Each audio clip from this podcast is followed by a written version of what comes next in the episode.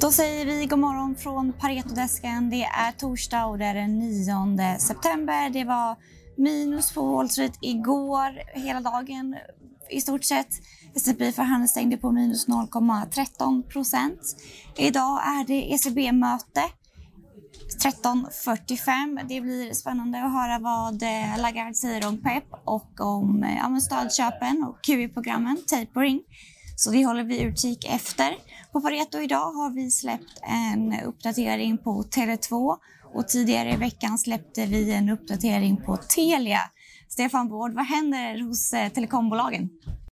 Ja, men, eh, precis, vi släppte uppdateringar. Telia tidigare i veckan. Eh, vi bibehåller vår köprekommendation, riktkurs oförändrad på 42 kronor. Tele2 efter nyheten att de avyttrar Nederländerna sin 25-procentiga andel i, i T-Mobile Netherlands. Eh, så höjer vi riktkursen till 144 från tidigare 137, främst för att det reflekterar att den här avyttringen sker lite snabbare än vad vi har väntat oss. Och båda de här bolagen är väldigt fina yield case. Framförallt Tele2 tycker vi ser eh, riktigt intressant ut. Eh, Holland, eller avyttringen av Nederländerna, Eh, kommer göra att man eh, kommer dela ut en extrautdelning på minst 11 kronor.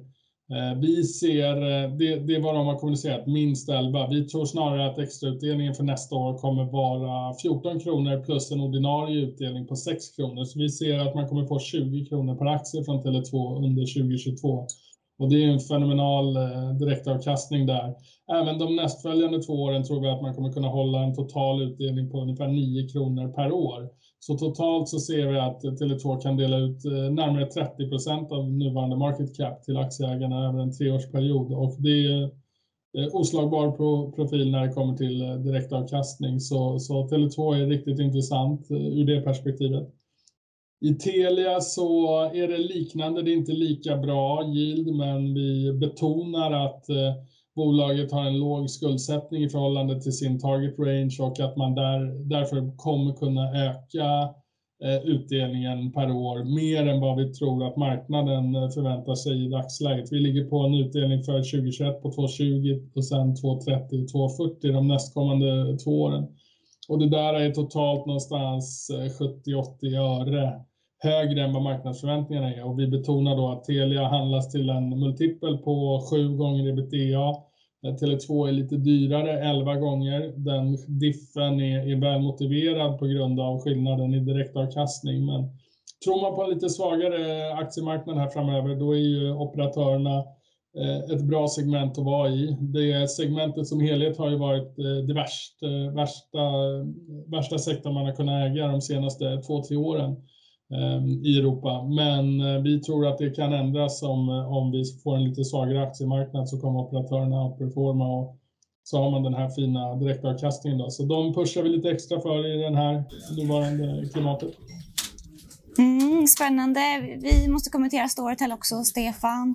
Eh, vi har ju fått lite nyheter kring Storytel. EQT går in som storägare och köper eh, 10% av bolaget.